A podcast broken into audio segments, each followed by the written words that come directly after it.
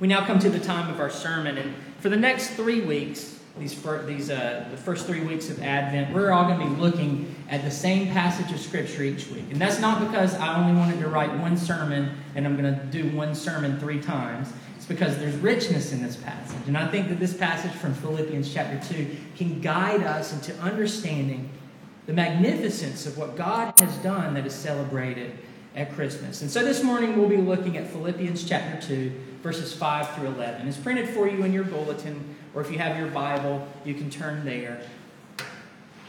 Philippians 2, verses 5 through 11. This is God's Word, good, beautiful, and true. And your relationships with one another have the same mindset as Christ Jesus, who, being in very nature God, did not consider equality with God something to be used for his own advantage. Rather, he made himself nothing by taking the very nature of a servant and being made in human likeness. And being found in appearance as a man, he humbled himself by becoming obedient to death, even death on a cross. Therefore, God exalted him to the highest place and gave him the name that is above every name, that at the name of Jesus every knee should bow in heaven and on earth and under the earth, and every tongue acknowledge that Jesus Christ is Lord to the glory of God the Father. Let's pray. Father, I thank you for your word. I thank, it, I thank you that in it we have a testimony of who you are, that you have revealed who you are and what you're about. And so you have given us insight into who we are in you. So I pray that as we look at this passage and reflect on the meaning of Advent, that you would work in our hearts, Lord, to seal to us the promises of the gospel, that you would work, Lord, to illumine our minds and our hearts, that you would show us the Lord Jesus Christ and his beauty and his glory, that our hearts may be awed and transformed. We pray all this in the name of Jesus. Amen. You better watch out. You better not cry. You better not pout. I'm telling you why. Why? Yeah, thank you for singing it. He's making a list. He's checking it not once, twice. He's going to find out who's naughty or nice. Who, who is it? Santa Claus is coming to town. Watch out. I'm not quoting the song anymore. Watch out. Watch out. Because when Santa Claus arrives, you are going to get what is coming to you. Now, I like Santa. I'm not saying anything bad. I like Santa Claus. I love Santa Claus. But I bring this song up in particular because it's one of my least favorite songs we sing at Christmas. It's one of my least favorite because I think it's easy for us to take this idea that you better watch out because Santa Claus is coming to town. He's making a list. You're going to get what's coming to you. It's easy for us to take these ideas and transplant them from Santa Claus to God. To think of God as this cosmic list maker who's watching us from on high, intently keeping a record of all our wrongs and rights. To think that God looks at us and He's hoping we're good little boys and girls. And that we think if we can be good enough, good enough little boys and girls, then maybe God will reward us with His love. But we know deep down inside that if that's who God is, that this is bad news. This is bad news because we know if God has been attentive, if He does see us when we're sleeping, and He knows when we're awake, that He's seen. Not just the things we've done and said, but He's seen the very interior of our hearts, the things we've desired, the things we've thought and not said. He's seen the selfishness of our hearts. He's seen our mixed motives and our bad intentions. I think it's easy for us to think of God this way and imagine that if He came to town, we'd find ourselves lost, we'd find ourselves condemned and judged. Our passage this morning from Philippians chapter 2 is about what happened when God actually did arrive. What actually happened when God came to town. And that's what's behind the celebration of Christmas this earth shattering idea that God came to us in His Son as one of us. This truth that turns absolutely everything on its head. That God took on flesh to dwell with us as one of us. Now, for the next few weeks, we're going to be looking at this passage in depth. And, I, and this week, I want to start out by pointing out a couple of things as we're entering into, or actually already completely within this Christmas season. As I said, Philippians 2 is about what happened when God actually did arrive. That's who Jesus is, the Son of God, who reveals who God is to us. That's what the Gospel of John, which we didn't read this morning, means when it calls Jesus the Word. That Jesus is the true expression of who God is. What is a word? It's a communication. The book of Hebrews calls Jesus the radiance of God's glory, like the rays of the sun shining off. It calls Jesus the exact representation or exact reproduction of who God is. And when that uh, New Testament was written, that word was used for something that had been stamped, a mold that had been stamped that makes a coin or a seal. Book of Colossians calls Jesus the image of the invisible God. All of these descriptions pointing to a fundamental truth of the Christian faith that Jesus Christ isn't just a religious guru, he's not just a great teacher, but he is God sent from God. So when Jesus speaks about God, he isn't simply dreaming up what he wishes was true. He's not a self help writer that just puts his best ideas down and hope they work.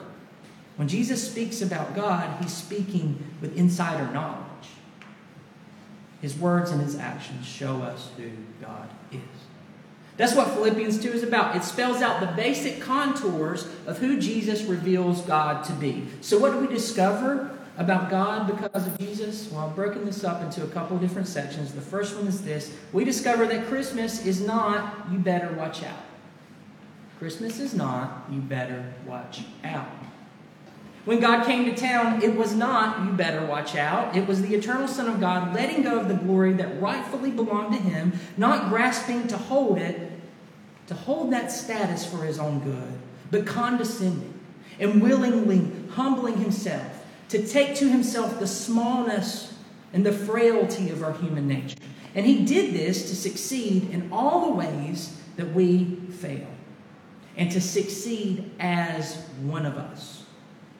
It's noteworthy when Jesus arrived, he didn't just put on a human shell. I think we can think of it like God zapped down and he put on this flesh robot's probably a bad description, but he put on this uh, costume, a, a, human costume, and he walked around um, you know, we, we even sing songs about it. What's the, what's the one? Uh, Away in a Manger. That little baby Jesus didn't cry. No, no. Jesus became human in every way, taking on the fullness of our human emotions, not just the, the, the, the, the things of a material body. And when Jesus showed up, when God in the flesh arrives, he didn't show up as a muscle bound man. If I had uh, my way, if I was Jesus, and thank God I'm not, I would not have decided to become a very frail, vulnerable baby who spent my first night in a cave that was set apart for animals. I wouldn't pick a bed that is a feeding trough. I wouldn't come to a poor teenage mother. That's not how I would have done it. I would have come as a tall, muscle bound man, the tallest, the most handsome, the most impressive person lots of money in my bank account. But he arrived as a baby.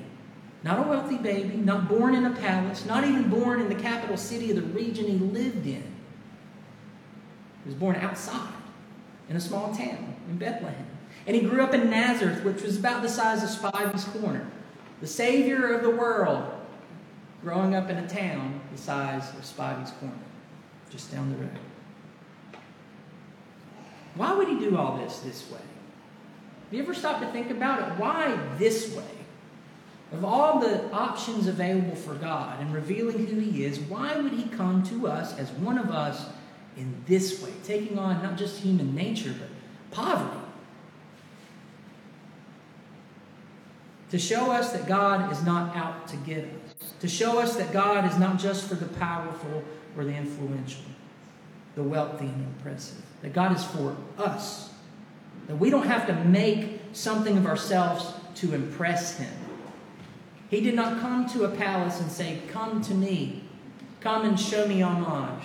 Come and show me honor. Travel to me. He came down into the ordinariness, a profound ordinariness of life. That we who are not powerful, we who are not wealthy, we who feel very ordinary, might know that God does not disdain our ordinariness. That we don't have to make something of ourselves. We don't have to go to a big city and find an impressive job and get on a career track to make something of ourselves for God to look down and love us. That His love pursues us, even into the things that we might think are less than or shameful. That we don't have to ascend a ladder of society to win a bigger piece of His love. Not only that, you don't have to be perfect. You're a sinner. I am too. In fact, I preached about it a few weeks ago. I am the worst sinner I know. I've had people sit across from me and confess to me the worst things that are thought, said, and did, and I am the worst person I know. I don't know anybody who's, who has acted in selfishness more often than me. But I know this also as a fact that my failures, my sin, is not an insurmountable barrier for God. It's not. That's what we celebrate at the Advent season. That Christmas doesn't mean you better watch out. That God's not showing up with a list that He has checked twice to make sure you get what's coming to you. That God has descended to get you, to save you. He is not after you in condemnation, but He is after you for freedom. He is chasing after you to free you from all that holds you bound. So God has shown who, he's, who He is. And because of this, when we fail, and I don't mean in small ways, I don't mean you cuss when you stub your toe on the coffee table in the middle of the night. I mean when you fail big time. We have the invitation for this. Not to fail and think, oh man, dad's going to kill me. But to come to God, to fail big and think, I need to call dad right now. That's what we're invited to do when we call God Father in Jesus. Not to think of him as someone who is just waiting for us to make that big enough mistake and we're booted out of the kingdom of heaven.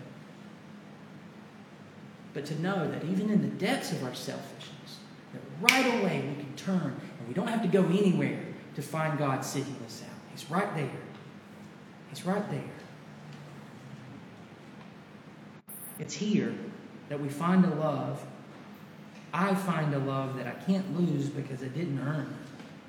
I find a love that's stronger than my failures. I find a place where I can rest, a place where I can build a life that I know is not going to give way. So hear me, Christmas is you is not you better watch out. It's not God making a list that he checks twice. God's chosen not to do that. He could have done that. But Christmas is God is seeking you out and rescue, not judgment.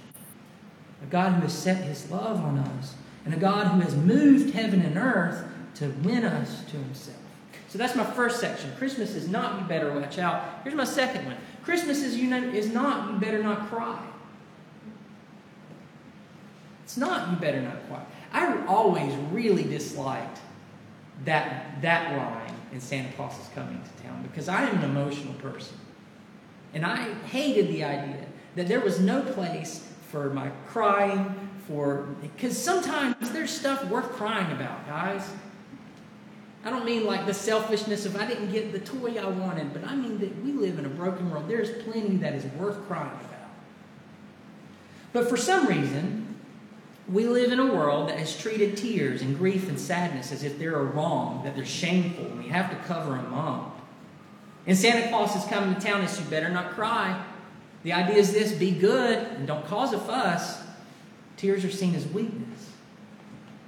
But when God arrived into the world as one of us, it was not, you better not cry.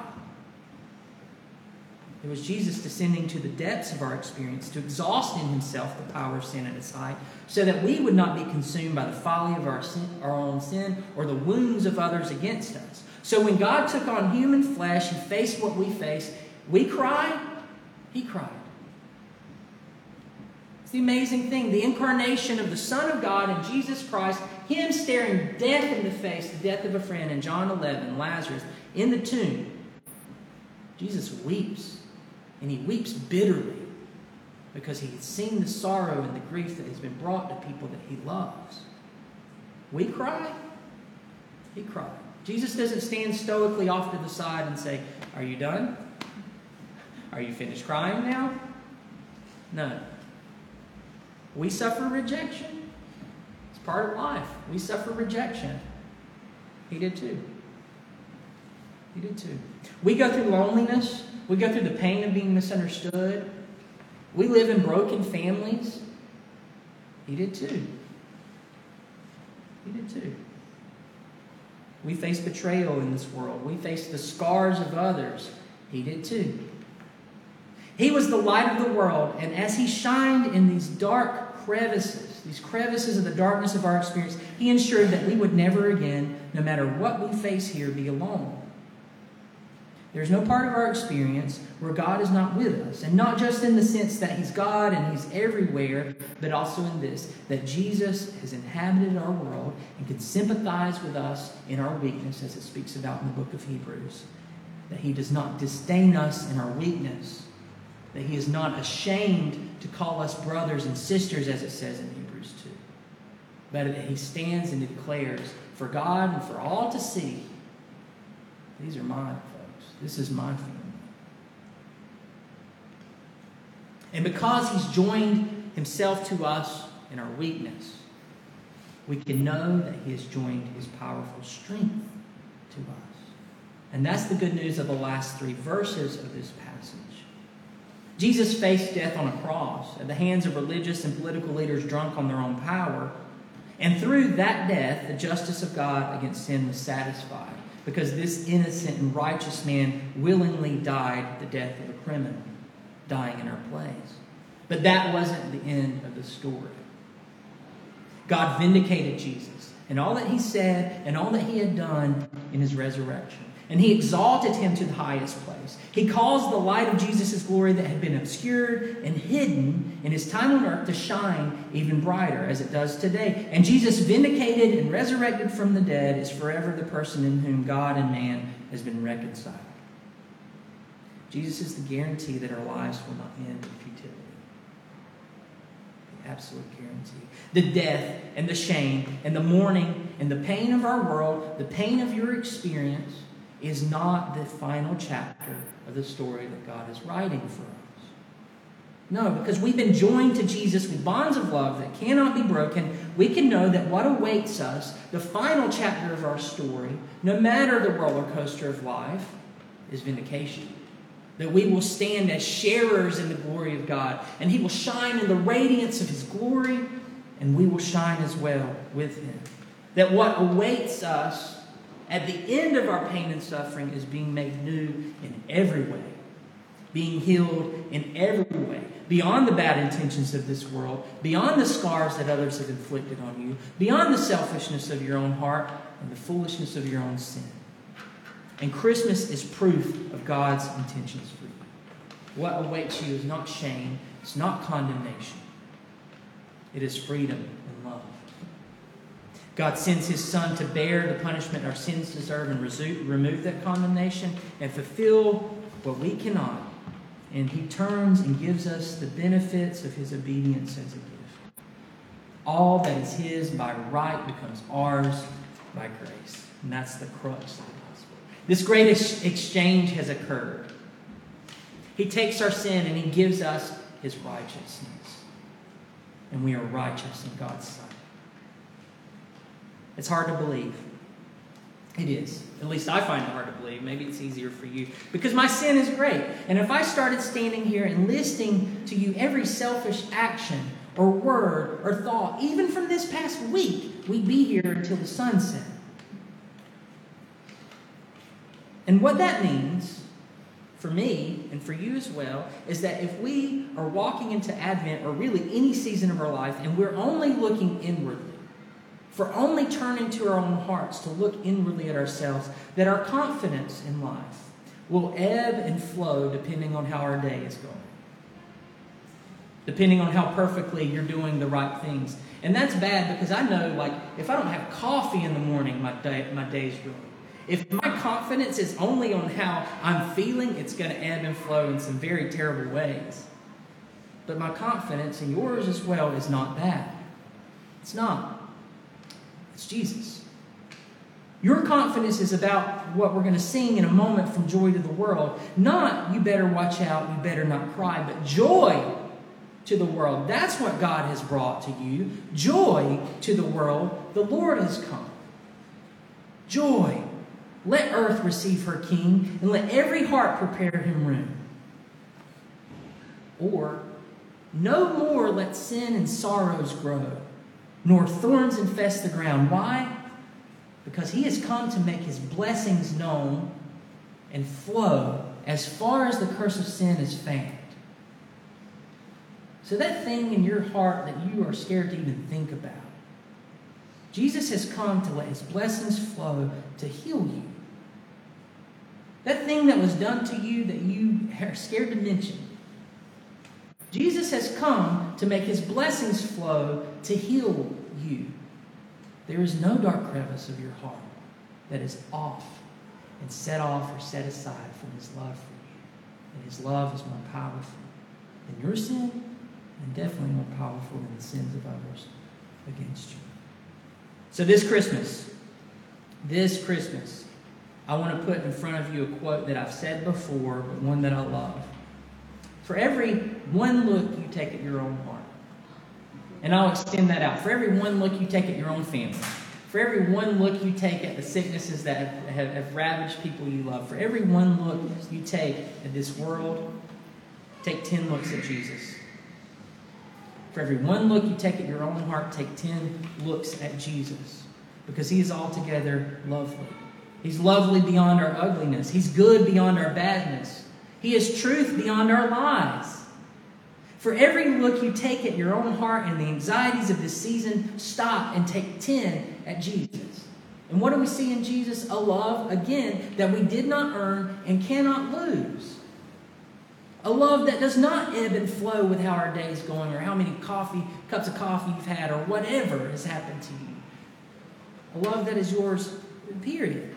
For every one look you take at the brokenness of your family, or every one look you take at something that you profoundly wish was different, take 10 looks at Jesus. Keep looking to Him because He has come to make His blessings flow as far as the curse of sin is found. And that's the good news of Christmas. Let's pray. Father, I thank you for the glories of the gospel the glories of the gospel, that you show us in Jesus who you are, and it is not an arrival that tells us you better watch out. It is not an arrival that stoically stands off from us, says you better not cry. But you have chased us into the very depths of our experience to free us from it. You have joined us in our weakness that we might join you in your power. That you have assured us where we are going, your intentions for us, and those intentions are to bring us joy and blessings that flow as far as the curse of sin is found. Imprint this on our hearts as we are in this season, and not just this season, these next four weeks, but imprint this on our heart as we walk out into the rest of our lives. That we would learn that muscle memory, that impulse, that when we look inwardly, that we would take 10 looks at Jesus, the very proof and guarantee of your love for us. We pray all this in the name of Jesus.